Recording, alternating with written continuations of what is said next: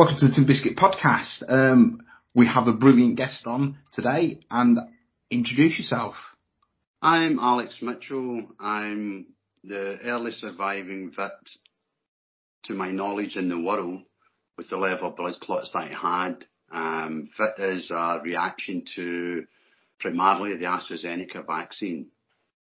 Now, you say you had a reaction. Was this from the first vaccine, or was it from your second dose, or was it from the third dose? It was from the first dose. I received my first dose of vaccine, which was the AstraZeneca, on the 20th of March 21. And everything was fine till about the 1st of April. the irony. Um, I developed some issues in my calf muscles, but being a construction worker, um, a scaffolder by trade, you do these things all the time. But by a year today, uh, uh, this very day that we are talking, I collapsed at home and was rushed to hospital. Spent seven and a half hours in surgery having clots removed from my abdomen, my right leg and my left leg. Unfortunately, the the battle for my left leg didn't look as if it was going to be successful and a week today I lose my left leg which I'm now an amputee. Blimey. That's, that's. What was your view on COVID and the vaccination stance before you had this and what is your view now compared to what it was before? It's a very good question, um, and strangely enough, my view hasn't changed, um, other than maybe slightly be a bit more aware. What I would say is that there's no argument there was a virus. That's not up for debate. This virus kills people. Also, it wasn't up for debate at that time. We needed something. We needed it quick. So therefore, the risks were slightly higher. We knew that you know, this is a, as a government or as officialdom society, we knew that, we accepted that's a higher risk. We produced the vaccine. The rollout in the UK logistically it was of military grade. It was, you know, I've said this uh, previously, we have to be proud of the logistics of what we achieved. Whether we agree with what we achieved it with is a different story, but the fact that we managed to pull that off logistically, to get the vaccines out, to get them by age, to, to sweep up the first, second, third, and you know, and so forth, to tell you who's missed and who's not missed. That was an incredible feat of logistics. But to, know that we had those risks, that those higher risks, possible higher risks, to negate that, you would think, well, if we're going to have a higher risk, we have to put something in place to ensure that should it go wrong, because there's a slightly higher risk, there is a protection, a support package, a care package. All they did was existing benefits and they took a system for the 1970s called the Vaccine Damage Payment Scheme, mm-hmm. um, which and added two words to it: COVID-19 vaccines. Now, I'm not anti-vaccine. If I was, I wouldn't be in the position that I'm in now. I took it to try and save lives at the time, to try and protect the NHS, you know, to do the right thing, as the government said at that time there was no official reports coming out of anything going wrong with any of these vaccines. In fact, that very week the BBC ran a story saying they were safe, as did the government. You know, so there was no knowledge that there was problems. But to, to find that the, the, the vaccine damage payment scheme was the only thing that that, that, that changed two words to is actually abhorrent to me you know, the system, as I say, was set up in the 1970s. It's a one-off payment of £120,000. £120,000 sounds like a lot of money, but it's not when I've lost my livelihood for the rest of my life. No, no. If if I was if I was a victim of any other crime, because this is a crime, I believe, and it will this will be borne out now, um, that I would, the punitive damages would reflect the injuries.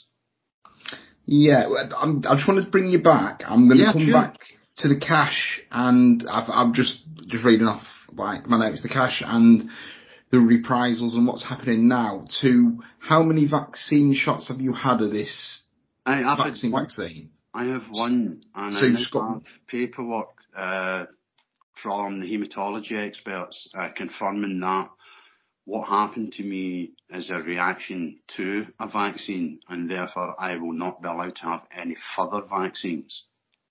That's answered two more of my questions in one. I, I, I was about to ask you, would like you get another vaccine, but like you've an, but like you've answered that because you said the um, the um, blood guys at the haematologist Yeah. says that you're not allowed one, and he's also said it is the AstraZeneca vaccine that gave you the blood clots in your left leg, which is due to be amputated, as you say, a week today.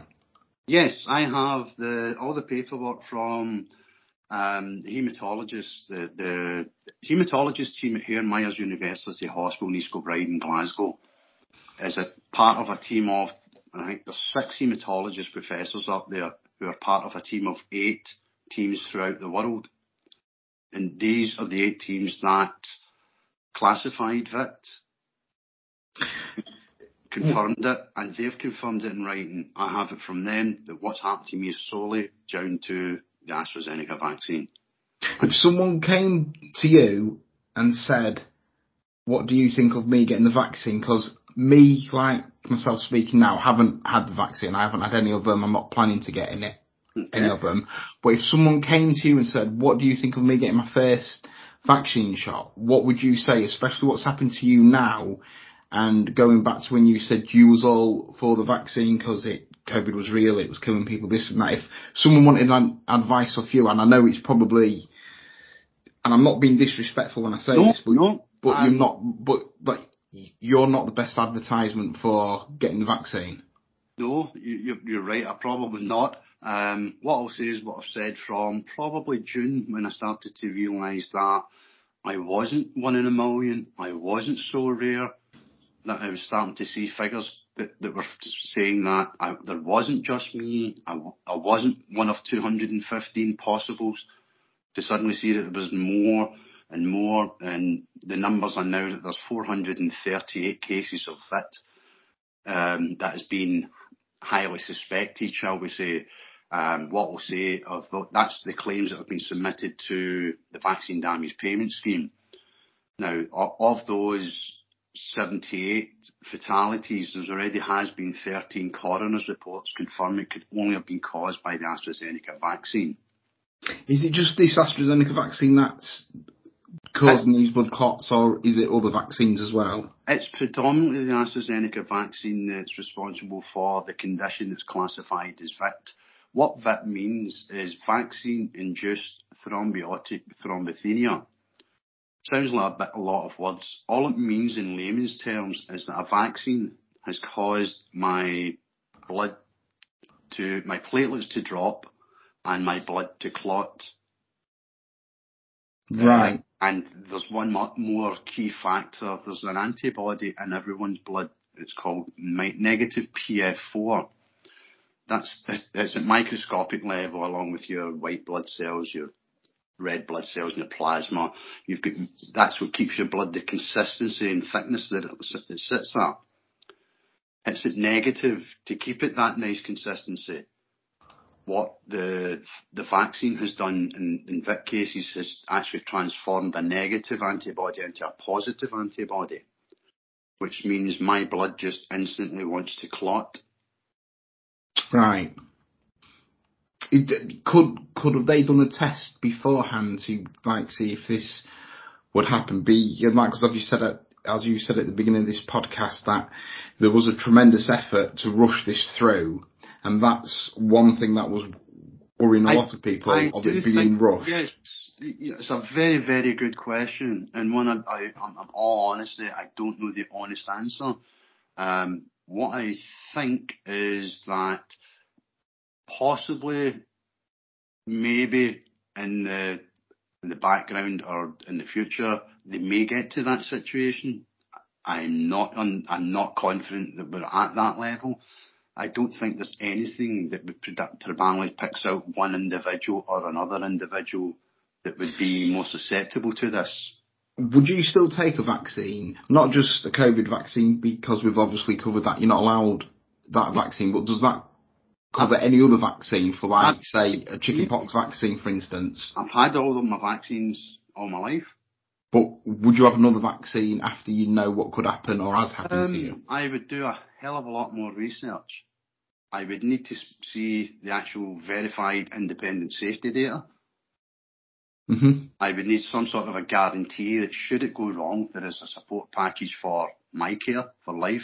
It, I'll just I'll just say something. Be you um, sort of said guarantee. Now, no vaccine is 100% safe, and everyone understands that. And a lot of people in the comments of the papers, Twitter, message boards, Reddit, etc., was saying it's not going to happen to me. It's not going to happen to you. There's a one in say a thousand chance of it happening to people, but you are the living proof it can happen and it can happen to you. Yes. So when you hear people say that, say, oh, it won't happen to you, it's going to happen like one in a thousand, I don't think it'll be you, but it has happened to you. What's your attitude towards them people? We know a, the vast majority of people haven't had damage from this vaccine or vaccines, but that doesn't help people like yourself who's lost a leg. Yes. And other people who've lost loved ones and like lost their life to this vaccine. What I, what I do say to people is do your research. If you you know, find out what you can about each vaccine. Find out which one you think's the right one for you. You make yourself an informed decision based on an informed choice, which is knowing what the risks are, if there are any risks, if you take that risk, that's fine. But you should also know that should that risk be come to for to, fruition, shall we say, that there is a package there that will care for you. You know, that's this is what this is more down to than anything else. I was, I'm not anti-vaccine. I'm not pro-vaccine. I'm very much a case of do your research and make your decision. Whatever your decision is, I will defend you to my last breath. If that is to decide not to have the vaccine or to decide to have it, because that's democracy. I don't believe forcing people to take it was the right answer. I don't think, sort well, I don't think, I know forcing people is not the answer to taking a, like a vaccine, but again, and I, and I keep going on about this, you are living proof for a lot of people, the vast majority of people, yes, for not taking this vaccine. I, and, and mm. like, you trusted the government. You were like, I mean, like our views on COVID differ because I'm not so sure that it is what people say it is. But I'm not so sure myself anymore. Um, so, do you feel betrayed by the government and these people who were forcing or sort of like belittling and be like berating people for not taking the vaccine? Has your view changed towards them people now and the um, whole thing what goes with it? I believe these people will meet the fate that they deserve. I believe that these people will be, how shall we say, properly shown the damage that they've done and the, the, the, connections that goes from the top all the way down. You know, there's something clear, seriously wrong when the, the major health organisations around the world uh, the, the vast majority of the directors are people that have been sponsored and all the research has been sponsored by pharmaceutical companies. That is a conflict of interest. These people saying that a vaccine or some, anything is safe has to be a conflict of interest. These things must be independent because clearly, have we not learned anything from the thalidomide scandal? Well, I'm too young to you know, remember that, but like like again, there was a lot of similarities. Yes, between you know, it being rushed through and people taking it and etc. I, I I have got serious concerns that you know if you know something's causing a problem, you either stop it causing the problem or you negate the problem. Right. You will never 100%, you're absolutely correct there won't be a scientist in the world or a physician that will tell me 100% what's happened to me has been caused by the AstraZeneca vaccine. Scientifically, that will never happen. I have paperwork that says most likely caused, and that is the most that you will get any scientist professor to put towards anything scientific. Yeah. What's it, because that bits out, like you know, that bits out of like the way now. How did it all start? And take us through your story of this last year, because Oh, it just must have been crazy for you. Um, yeah, as I say, a, a year ago today, I collapsed at home, uh, blue lighted to hospital, and came round in a, a hospital with this lady in front of me asking, did I know who I was and where I was? And I said, well, I know who I am and I know I'm in a hospital, but I don't know where. And she explained to me, told me, you know, we needed to go for a CT scan. Uh, and we need to go now. And I said, right, okay, need permission. Didn't say much. Uh, the CT scan finished. Well, it wasn't even finished, it was still spinning. And she was standing beside me and said, we need to go to theatre and we need to go now. And That said, quick. yeah, Blimey. that quick. And I said, she said, I said, I take it I'm in trouble. And she said, the worst kind of trouble. And I said, how bad? And she just, she didn't say anything. I knew by the look in her face. And I said, well, just do the best you can. Um, and she rushed, she was just about to rush me into theatre. And I said to her, look, I need to make a phone call. Um, made the phone call that you do, that you never want to make. And, and moved into theatre. Uh, that happened within 10 minutes. It was a five minute phone call. That's all I could do. Uh, come seven and a half hours later with the same lady who is an angel of some sort um, in front of me, and she's explained to me that she's managed to save my right leg and my abdomen. And all of a sudden, I'm still quite groggy at this point, and I'm saying, what do you mean my right leg and my abdomen? Because when I collapsed, it was my left leg that I could feel the ma- most issue with. And she said, well, you'd clots.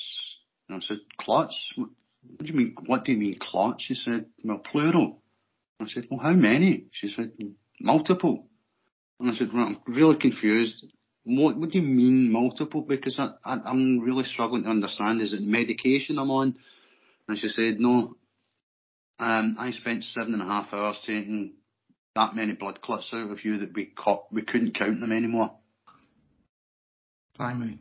Um, and she just looked and she said, you are a miracle. You're still here. We don't know why you're still here, but you're still here. And, you know, at that point she explained, unfortunately, I think you're going to lose your left leg. Uh, was explained it was likely to be at that point and above the knee. Um, got some five minutes to sort of uh, process that information because it was really a choice of either my leg or my life. It's not really a choice, but you do don't know why you kid on you're going to think about it, but you can't really think about it. Your head's just swirling with everything. Um, and she come back in and I asked, was any possibility it could be but below the knee? Because at this point I'm a scaffolder. I'm, I may not do the full job anymore, but I could go back to do what I love doing. And she brought in, You love scaffolding. yeah, I'm a scaffolder. I've been a scaffolder. No, yeah, yeah. I mean, but do you like sort of love it? Do, do you like the job? Oh, I loved it. Absolutely loved it. I used to be a scaffold labourer on an oil site. Did you hate it? Uh, well, when they're like sort of 30 foot up and just tapping their head and going five boards and singles and doubles and 21s and everything and base plates. Yeah, it doesn't bring back good memories. Sorry, carry on. Yeah, it's okay. I did, did it for seven years. Believe it or not, I went into it when I was 50. Blimey. Yeah, uh, that's another story, but I'll tell that one day. But if I changed. I, I was in business management and uh, team leaders and back branch managers, sort of a, for about 30 odd years, um, and had a change of career path, shall we say, and absolutely loved it. There you go. So, so, well, so when like, from changing jobs to something you love, um, all joking aside, and this thing has actually ruined that for you. Yeah. Well, Sorry. Yeah, so sorry, much go on. more. Um, the reason that I was asking for a below the knee was because I wasn't. I want. I, I'm an old-fashioned mod. Um, you know what a mod is, yeah? Yeah, Lambretta scooters, quad Yeah. Quadrophenia, Who, the Jam, yeah. yeah, that's that's the kind of genre. Um, I I've been a mod since 1977, wow, cool. and I've I dress in mod, I live mod. It's a lifestyle. People think that it's about the music, the clothes, and the scooters. Yeah, that's a big part of it, but for it's a way of life. For me, that and I genuinely mean that. I live by the values that I set when I was 17 as a young mod. And 40 years later, I still live by those values, and that's to try and be the best possible version of us that we can be. Mhm. You know, we can all sit and be negative about life, because there's lots of life as negative. But there's so much more that you could see so much more positive. See the good in life. There's far more good in this life than there is bad. I Pe- people listening to this would sort of think if I was in his place, I wouldn't be thinking the good in life. I'd be really angry, upset that I've just lost the I job, am. the the like impact it's had on you. You sound very um, what's the word I'm looking for? Very acceptant, sort Um, like sort of of it all. You like sort of very. It's happened. I can't dwell on that. I've got to move forward and yeah. see Well, what I've got. My mother, God love her, um, was an absolute legend in East End of Glasgow. Uh, she raised five of us on her own and worked bars for 60 years. Legend of a woman. Um, and she always said, it is what it is. You can't change it. So what are you going to do about it? I can't Very change true. it. Nothing's going to bring my leg back. No amount of money, no amount of dreaming, no amount of crying.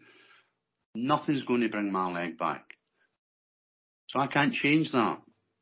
So what do I do? I can sit in the corner, feel sorry for myself.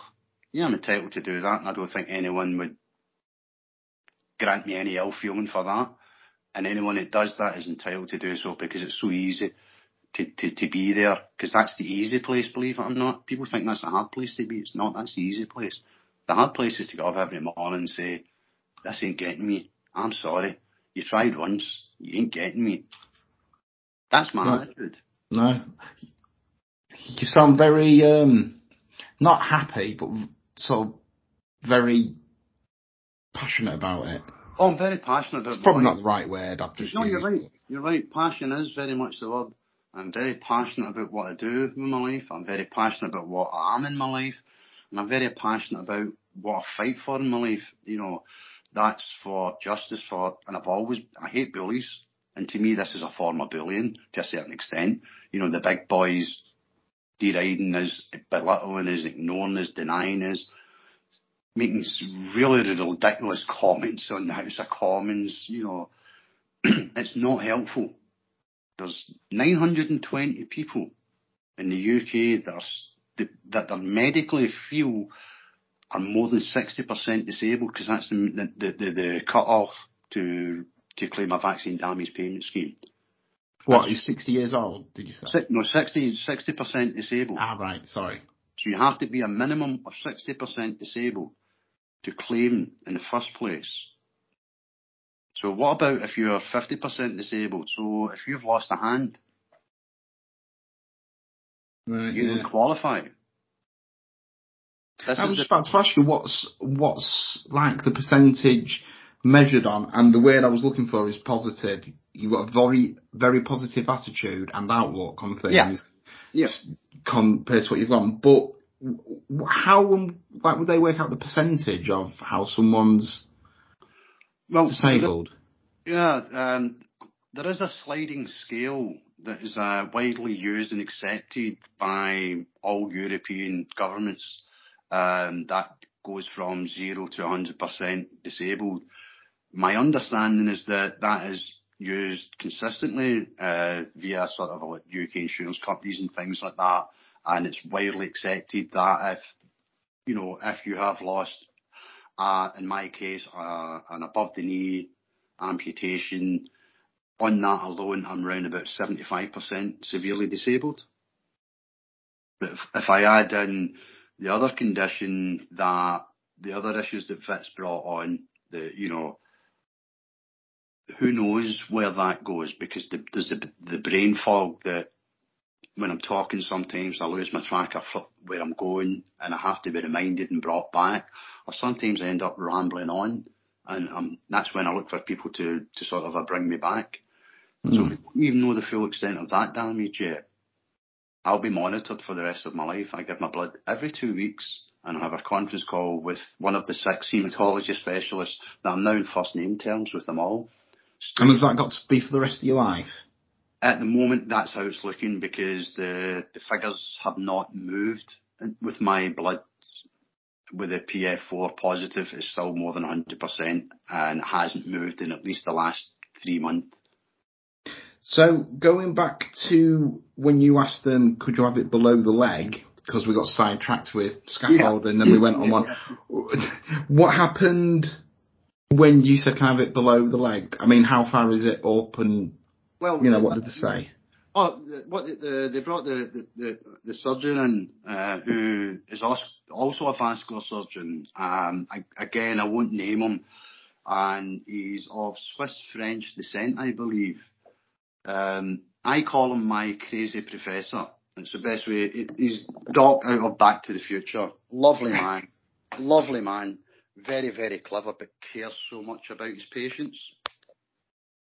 Which obviously I wouldn't know at that time. He came in, uh, asked me and explained, you know, I drive vintage scooters. I've got a vintage scooter. Is this going to be okay? And it took a bit of explaining, getting my phone, showing him what the mod culture is, what it was, and, and eventually got it. And he said, I don't know. But I will, and I said, well, can I have a week to try? And he said, yes. And he explained everything I was going to witness, go through, experience during that week, and he didn't lie. With hindsight, I also recognised that he wasn't giving me a week. My body wouldn't have been strong enough to be amputated at that point. I wouldn't have survived. They, they gave me the week to try and build me up a bit. Mm. You know, um, lovely man, and he he will forever be my hero. Um, I found him walking in the car park of the hospital a couple of weeks ago, going back to my car. Um, luckily, I still drive because I've lost my left leg and I can drive an automatic. uh, yeah, some things you've got to bless your luck. Small things, you've got to go for them. And as I was going back to the car, he was in the car park. And he, could, he wouldn't pass you, comes over, chatting away. I said, what are you doing? He said, oh, I've got five patients that I'm doing today, and two of them are really difficult, so I'm going over my head how I'm going to best do it. That's dedication. Beyond belief. What a lovely, lovely man.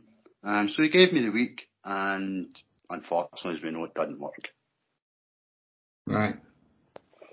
Uh, and a week later, um, I was scheduled for surgery on the Friday there was an anomaly. Uh, I think there was a small infection in my system and they put it off to the Saturday. The Saturday morning, we had some issues with uh, my pain levels. At that point, the morphine I had went through wasn't quite cutting anymore. And my pain levels were being monitored up to the levels of 20. At that point, I would say that the worst it got to 19 um, I honestly think I was going, I, I was close to losing my sanity. I've never experienced a pain like it. Um, but the, the anaesthetist came in and tried a new procedure, which I won't go into here and now, but basically involved me, because it was such a new procedure, all his students and anaesthetists coming in and witnessing the procedure, which I didn't know involved um, putting a camera, not a camera, what do you call the ultrasound? Oh, right, yes. Through my buttock. Oh. so I was there, I was in a room, backside in the air, 17 people in the room behind me, all watching this guy putting a needle in my buttock on, on a screen. It was brilliant.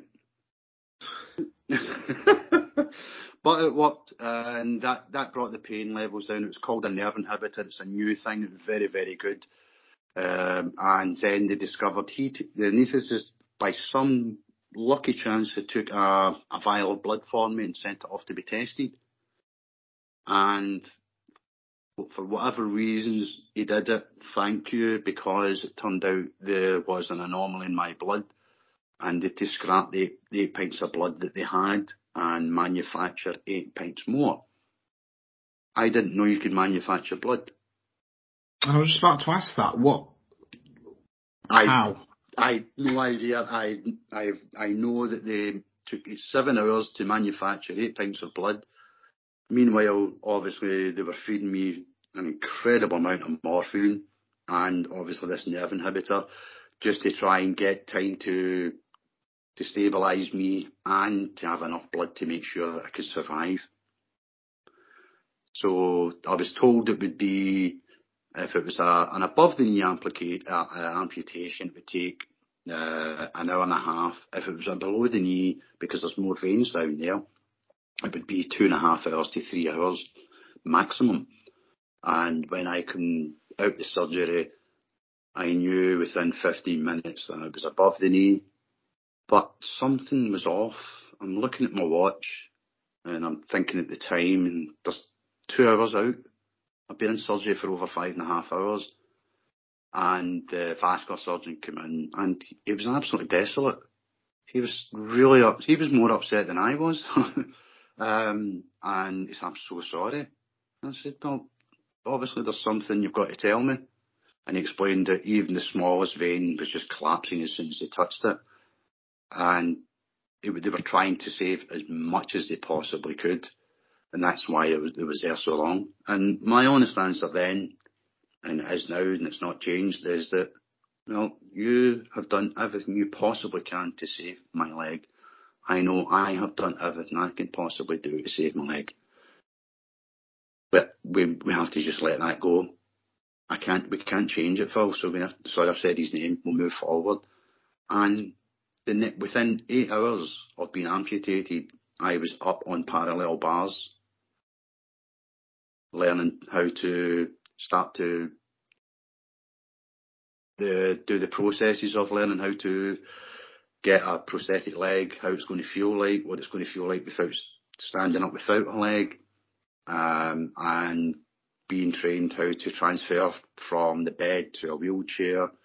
There's a hilarious story about that I can tell you if you want. Yes, please, yeah. Um, this is less than 12 hours after being amputated. They've shown me, I'm on, I've done some physio. Um, they're quite happy with me. They've taught me how to use the wheelchair and they've said, you can go back to the ward now. I was in a private room. I said, okay. But on the way to the ward, there's a big long corridor and the, the ward is to the left of it. But about 130 yards in front of that is the front doors, or the side doors, shall we say. And I got faster and faster, being a scaffolder. I've got strong arms. And they realised as I passed the, the entrance to Ward 4, I was heading for the door and there was two nurses and a doctor running down the corridor trying to stop me back. I managed to get outside and got some fresh air, and that's what I wanted. Two big gulps of fresh air. And the doctor said to me, what the F are you doing? And I said, I'm doing the best thing I know and the best medicine, getting some fresh air and sunshine. And he said, I'm with you, and I agree with you. However, if you fall out of that chair, your blood that unstable, we can't save you. You need to be aware that I thought that was hilarious because for me, I just wanted out from fresh air, and I still don't realise the implications of of it. I, I think I've got this. I don't fear death anymore. No, well, sort of going through what you had and going everything what's happened. I'm guessing a lot of things went through your mind. I'm guessing you had a good hard think about oh, past yeah. life and that's like sort of things like that. It like sort of brings a lot of things home to you, maybe. Yeah, um, obviously in those places that that you realise what's the what's important to you. And I think what I realised that I've already focused on what's important to me in my life. You know, so therefore it's a case of I'm me. I'm already defined as me. So this has to adapt to my lifestyle and not me adapt to it. And I'll keep, that's the, the attitude I'll have for, for, for the rest of my days. I, I'm not going to be wrapped up in cotton wool. I never was before. Chris, you don't batter about the, the, the roads of Great Britain on a rusty old scooter in torrential rain and not have a few bit of spoils and spills and bumps and knocks along the way. I'm not, I'm not going to wrap myself in cotton wool. If it happens, it happens. I'll do my best for it not to happen. I'd quite like to keep you all entertained for a bit longer if I could. how so? So how's it affected your relationships with your family, your friends, from what's happened? Because like you say, is like all this has happened within the last year. hmm So a year today. A year today. Yeah. Um, what I will say is that I have three brothers and a sister who have all rallied round me. Uh, my wife has been absolutely incredible, given what she's had to endure through this whole ordeal. my two daughters from my first marriage have dealt with this in a way that's made me so proud of them because no family should have to deal with this, and they've been absolutely incredible. I'm lucky that because of the scooter scene, I've got a lot of friends in the scooter scene, so I, I get a lot of social contact that way. I've got people that pop in on a regular basis, coffees, and that's been pretty much there since the day one. Yes, yeah, some friends have stepped back, um, and that's fine because not everyone can deal with it and understand that, and I, you know, I can accept that. You know, not everyone can and wants to deal with it. I don't have a choice. I have to deal with it. Um, but I don't hold it against anyone if they did, you know, because it's, it's not, I don't, I, I, I've thought about this and I've got a couple of mates that, you know, that we say they're my best mate. And I don't know, I really don't, wouldn't, wouldn't want to see my mate like me. Um, but I would be there for them. And many of mine have, and for that I'm ever grateful. And social media, Twitter has been absolutely fantastic. Yeah, there's been some abuse on it. That goes with the territory. I can deal with that. I can live with that. Um, what I do say is that anything I have put up is factual. Doesn't, I don't see the need for me to lie. I don't need to flavour up what's already the truth. Yeah. You know, the, the cold hard facts are far more damning I don't think I'd be as positive and as calm as you. You're um, handling such well, a. I do have anger. Let's not kid ourselves. Oh no, yeah, I'm, I'm, but I'm. But that's of... not directed at you, so why should I take it out on you? And, and, and I mean that in the sense, you know, like people in social media asking questions. Of course, people are interested if they want to ask questions, hard questions. I don't mind answering the hard questions because I think if I've gone public with it, the people have got a right to ask. Of course, they have. Yeah, true. It's, it's, if, if people ask the question, how shall we say, decently, in a, in a, a general manner that's not rude, you know, or abusive or offensive to me or anybody else for that matter, that is something totally different. Uh, that's that's not acceptable and not allowed in any society. Um, I was like that before this happened to me. And how have you coped within the last year with like the life changes, like sort of things we take for granted, like sort of going to the shops, walking oh. to the shops, driving a car. You did say that you are on an automatic, so um, but like driving your scooter and um, going to work, um, just simple things like walking upstairs. If you, you know, the just, reality is that there's not a single thing in my life that's normal anymore. Um, that is something I'll have to adapt to in some ways with regards to obviously there's certain things I can't just, it's not an easy just nipping to the corner shop and getting some milk anymore. You know, I've got the rigmarole of if I'm in a wheelchair and I'm not got my prosthetic leg on, then I've got to get the wheelchair all ready, dismantle it, or get it folded up out the house, into the wheelchair, to the shop. What become what was a two minute job before is now an hour, a five to fifteen minute job, sometimes an hour job. Time does doesn't matter to me anymore. I found that No, I'm sort of guessing a lot of things come into perspective, and you realise we are very lucky with things we've got, and the like worries we did have, we as a collectiveness, uh, don't mean so much anymore if you've been through something like that. I'm not saying that's going to be the same for everybody. No, I'm no. saying from like what you've said, you've got a very positive out. Look, you seem very calm. You seem very grateful for. I, I'm grateful for the support that I've had. I'm grateful for the fact that I've been so lucky that the NHS staff that I encountered were not only professionals, very good at their job, um, but cared. Uh, and I know very much that um, that's not the case for many stories that I come across. You know, I'm lucky in the sense that everything that has happened to me has been confirmed. There's no denying that. There's no, there's nowhere anyone can go to, to, to, to dispute it, shall we say. Other people have the fight to just to prove that they're actually being injured with, with, with, with what they believe is the vaccine. I'm not saying every case is right, but the numbers just the the numbers are far too many now for all to be wrong. Do like people contest your story and do people say you're lying? I mean, yeah. I'm guessing they do, but how does that make you feel? Um, well, what I say is, you know, you can, depending whatever they say, I'll say, you can think or feel or say whatever you like. It's not going to change the facts that what's happened to me is what's happened. I can't change that. You can't change that. I've got all the paperwork. I've shown the paperwork that's been independently verified by an investigative journalist who saw some of it. Uh, and you know, and that's just the, the legal, the, the, the, medical side of it. Never mind the sort of a correspondence that I'm dealing with through my local uh, MP or MSP member of Scottish Parliament to try and who's been fighting, pushing to try and help us to get some sort of a resolution within the vaccine damage payment system. Uh, at the moment, that's probably my main and biggest fight and focus. You know, people can, yeah, people can say, you know, you're a liar, you're this, that. That's fine.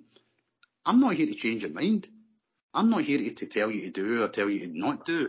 I'm here to say, look, this is happening. And if it does do, you're on your own. Have have have have you heard anything from um, the government personally to say to and say sorry? Have you been in contact? I'm I'm asked two questions in like sort of one, so I'm sorry.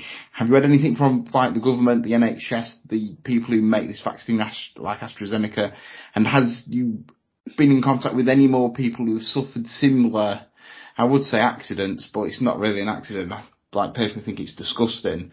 Um, and I think you mentioned it about five minutes ago about something being normal for like you. It's not normal, like sort of like anymore. When like you hear the government say the new normal, well, it is certainly a new normal for you. Again, I don't mean that with yeah. any disrespect. Again, I come back to if I was you, I'd be gunning for blood. I'd be burning the system to the guy, like ground. But you're so positive and you're such a nice guy and it's like it's, it's just shit what's happened, and yeah. That's why I am asking. Yes, has the government apologised? Have no, they made no, any? No, uh, I have, I have absolutely no support from the UK government in any form other than benefits, which is which is for anyone that's disabled would automatically get after ten months. That took ten months to get paid. Um, not one of the 920 claims for vaccine damage payments been made in the last two years have received any support from the government, any contact to say, how can we help you? We're sorry this has happened to you. Many of us have actually contacted AstraZeneca, myself included, and had some dialogue with them, who then tried to do some sneaky stuff by asking for access to records that they didn't need access to, uh, asking for information that they already had and didn't need as per government policies. Um, and for suddenly the, the emails stopped and then they got deleted. We have we have record of the, there's been emails back and forth from AstraZeneca, but they've all been deleted by AstraZeneca, and I can tell you on at least 15 to 20 people that that has happened to. Do you feel betrayed by um, Yes, yes. the, the government? Do do you feel betrayed by him, like the people who like pressure other people to get the vaccine? Do you feel betrayed by like the media? Because there was a massive push, a massive push on this vaccine, Yes. saying play your part, do your part. Now, Alex, you've done your part, and by doing your part, you've lost a leg. Yep. Um, I- what That's just fucking crazy to me. How, like, do you see? He's, he's, you know, yeah, the, the anger's there and it's directed at the right people. And I will spend my entire days trying to bring these people to account for what they've done, not just to me, for the way they've done it. It's the fact, if it goes wrong, and no, there's nothing 100% safe, I am not disputing that. What I'm saying is, if you decide to at that point to just add two words, then you are culpable. You knew exactly what was going to happen. So therefore, 920 people are now sitting, some of them a year and a half, myself a year today, still waiting on some sort of a acknowledgement, recognition, support from our own government. That is horrific in any form. And given that we're supposed to be the best society in the world, now our society, we're legal society, we're political society is followed all over the world. It was, we're not anymore. We used to be so respected. It's disgusting what this government has done. It's disgusting the fact that they're consistently ignoring it. The, the media have gaslighted us. And I can show you that every single major media station, major reporter, investigative journalist and reporter have all been contacted with my story via someone else on my behalf and saying, who I've contacted so and so. And there's been only one person I have had an interview with, and that was just two people, yourself and uh, Sonia Poulton on uh, brand YouTube, Rise. That's yes, yes, I, I am like saw Sonia came on. I was like, you had a discussion with Sonia. Yeah, um, you know, so that's that's where we're at. Is that Twitter is kind of shutting down a lot of the accounts, saying for disinformation, and I've consistently said I'm quite happy to stand up in any court of law in any land and provide my paperwork verifying everything that I say. Are you? No one's, taken, no one's taken me up on that yet. Yeah, how do you feel? Uh, and again, why like we're talking about to the government? How do you feel with them pushing this forth? I don't like the word jab because it makes people sound like cattle. We like sort of like even though people might think we are cattle at the minute, but um, we'll say this. Excuse me, sorry. We'll like say loosely a vaccine. Yeah. What's what's some like your thoughts on the government's forcing? Well, not forcing, but Oh, pushing this fourth vaccine. I, I'm, I'm struggling to understand why, um, because so many other trial vaccines or medication have been pulled with far, far less outcomes than what's been confirmed as to only have happened through certain vaccines. I'm, struggling to understand why they push back on that. The, the real worry I've got is that they're pushing stuff now, uh, and people can call me whatever they want, but the, the reality is they're now pushing for the, to do the children from five years upwards. Five to eleven now, isn't it? I think. um, I I have said it publicly and I'll say it here. Three easy questions. Is there safety data and has it been verified independently? Two, will you support my child for life should it go wrong? Three, will my government support my child for life if it goes wrong? If the answer to them is no, why are you allowing doing this to your child? Don't do it to go on holidays. For, please, for the love of God. There's no safety there. We do not know what this is going to do. We had No. some safety data with the, the, so, the, the with the, the, the initial vaccine rollouts, um, which have now seen that the Pfizer one, you know, they wanted to hide that data for 75 years. They've been forced to release it, and clearly we can see there's issues with the data. I'm not going to go into them because I'm not a conspiracy theorist, but there's certainly issues with them from, shall we say, respected people in the field who have looked at these figures and reports and said that information is missing. Why is it missing? Because that helps to, to, to answer a question.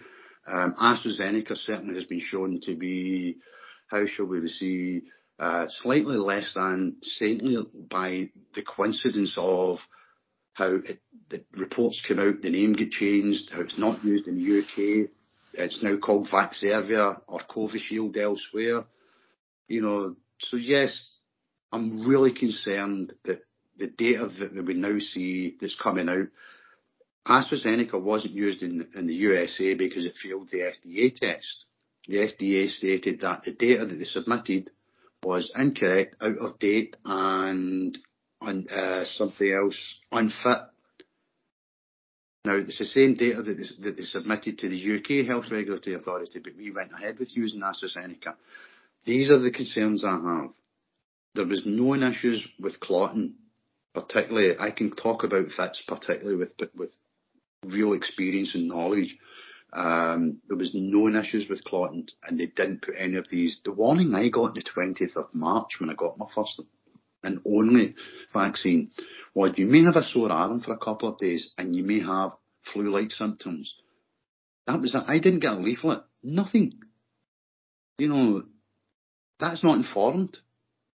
That's not educated especially when we know that this, there's reports that were sent in the, the, first week in February highlighting certain issues that they didn't do anything to the end, as I say, mid-April. Why the delay? And, and, I can't understand why other reporters, the BBC or ITV or whoever, hasn't come to you for your story. Because like, so sometimes the BBC and um, do print these horror stories of people dying. One of their own TV, no, not TV, sorry, one of the radio presenters. I know her husband very well now. Right. Uh, Lisa Shaw was a BBC presenter who was one of the, the VIT cases who sadly passed, confirmed to be of AstraZeneca. As is Lord Zeon, who passed in December, has fatal inquiries due uh, very shortly uh, as is Lucy Munger's uh, mother, um, as is Stephen Wright, the doctor who, who's passed away, another Stephen. I can give you at least 13 names. These people are in my memory and will live with me for the rest of my days because I should be with these people and I'm not.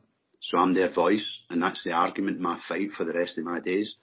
I will get justice for those that are not here the media should be covering this. This sort should be shouting from the rooftops. But like it's just swept under the carpet. Yeah, and, and that's bullshit. you know, we, we're shouting, screaming from the rooftops. There's lots of public people support. You can see by some of the responses in social media that there's more and more people realizing this is not wrong.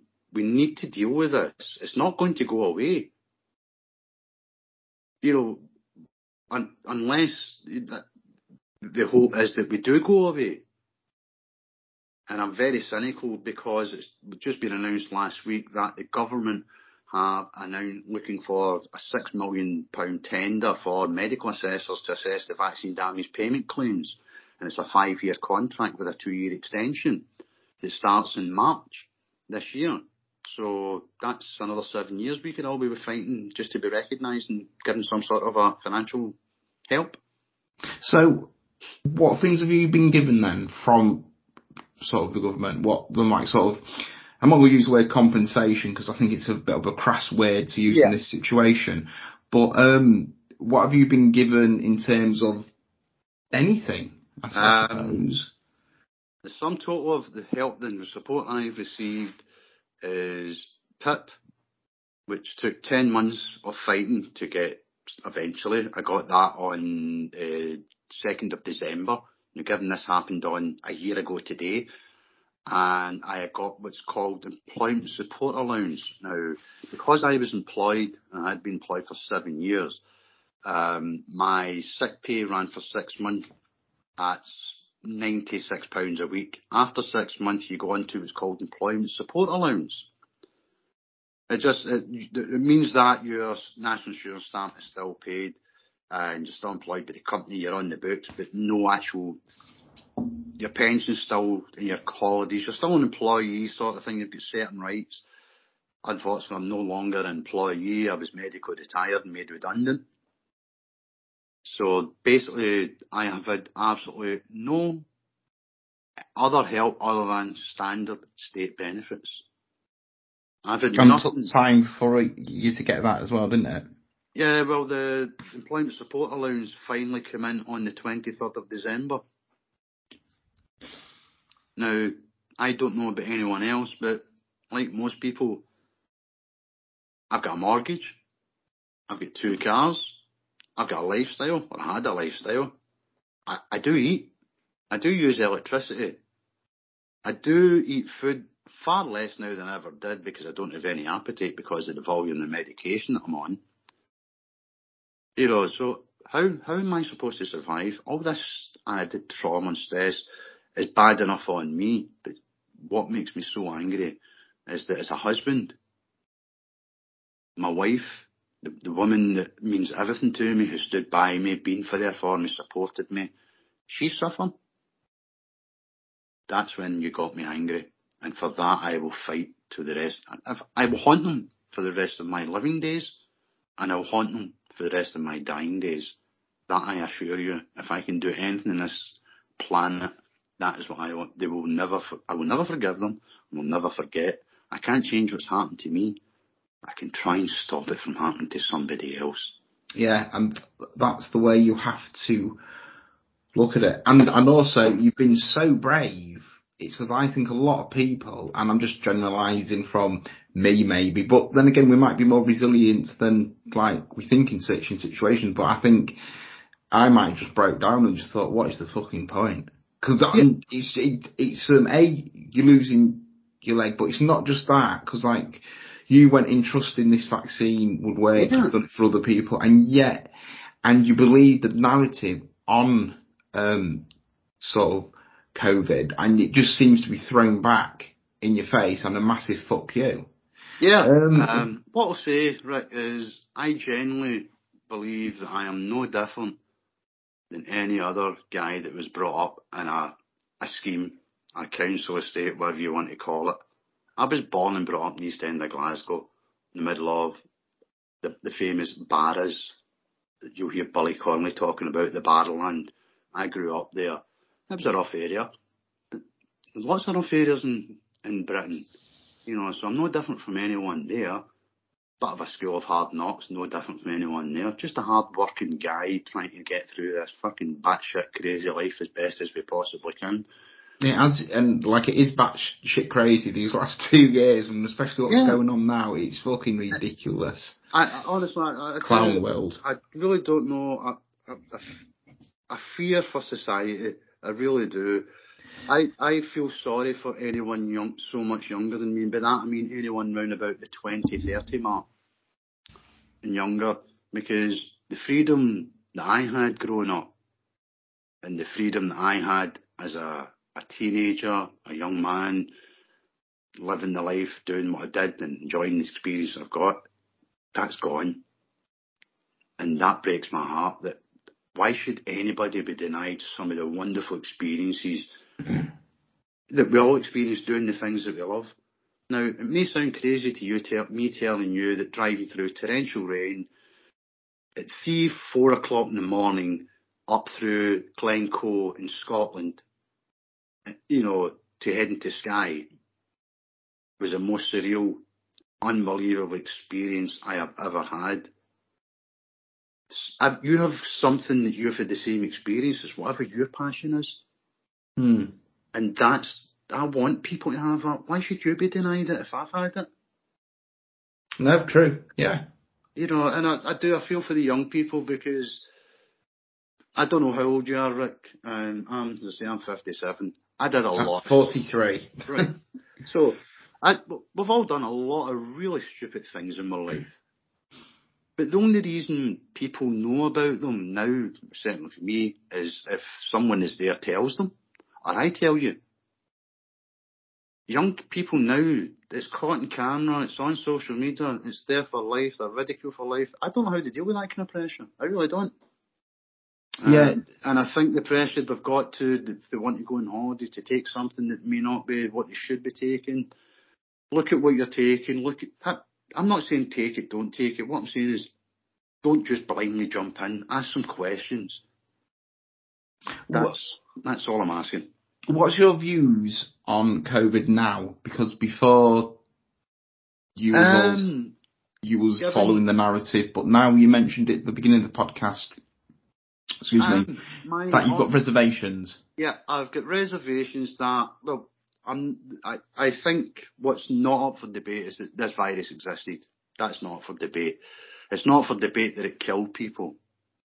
What is up for debate is who was safe to try and vaccinate and protect, shall we say? Um, it's looking like obviously there's a 99% sur- sur- survival rate if you catch COVID. It was anyone really over the, the age of 70, I would say, there to be to be safe, that seem to be the most at risk, and those with known underlying health conditions. Therein lies the problem. Not everyone knows that they have an underlying health condition. I know I don't, or I didn't have, because the doctors could tell me that. um, I do have several underlying conditions now. Yeah, So- you you was perfectly healthy before a vaccine, and no disrespect, but for a virus that's, as like you've just said, got a massively high percentage survival rate, Yeah. and for what I'm hearing to Lisa Shaw, to like you, um, and to other people you've mentioned, I would rather take my chances with COVID. Um, and I wouldn't disagree with you on that. Now, I know that now that there's at least four or five vets had COVID, because obviously that's a panic for, for people like me. What happens if we get COVID? Well, yeah, because you've got a weakened immune system now. Before you've All of got them, I've not said there's anything different from most people when they've had this, that if it's a really, really bad, they thought they were dying because it was a really bad, bad cold feel, feelings, but it was, you know, obviously they improved. Um, given what I know now medically, what, what I found out, what should have been in the public domain, what wasn't in the public domain, um, no, I would never have took a vaccine. There was no need for me to take a vaccine. Healthy wise. Did you feel Fit-wise. pressurised to Yeah. to like take the vaccine? it's obviously, you know, you want to do the right thing. You want to protect old people. I just lost my mum in the August, not through COVID, um, but we lost my mum at the height of COVID. So I, we didn't. We, mum lost a lot of friends. She was 80 when she passed.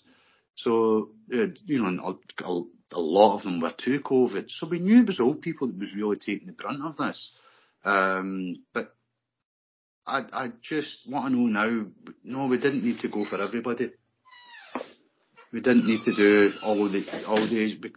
We're vulnerable. We're protected, and if we'd invested all the money into make sure it was, you know, tested a bit, a bit further to make sure it was safe for them, maybe many more people wouldn't be in the position we're in.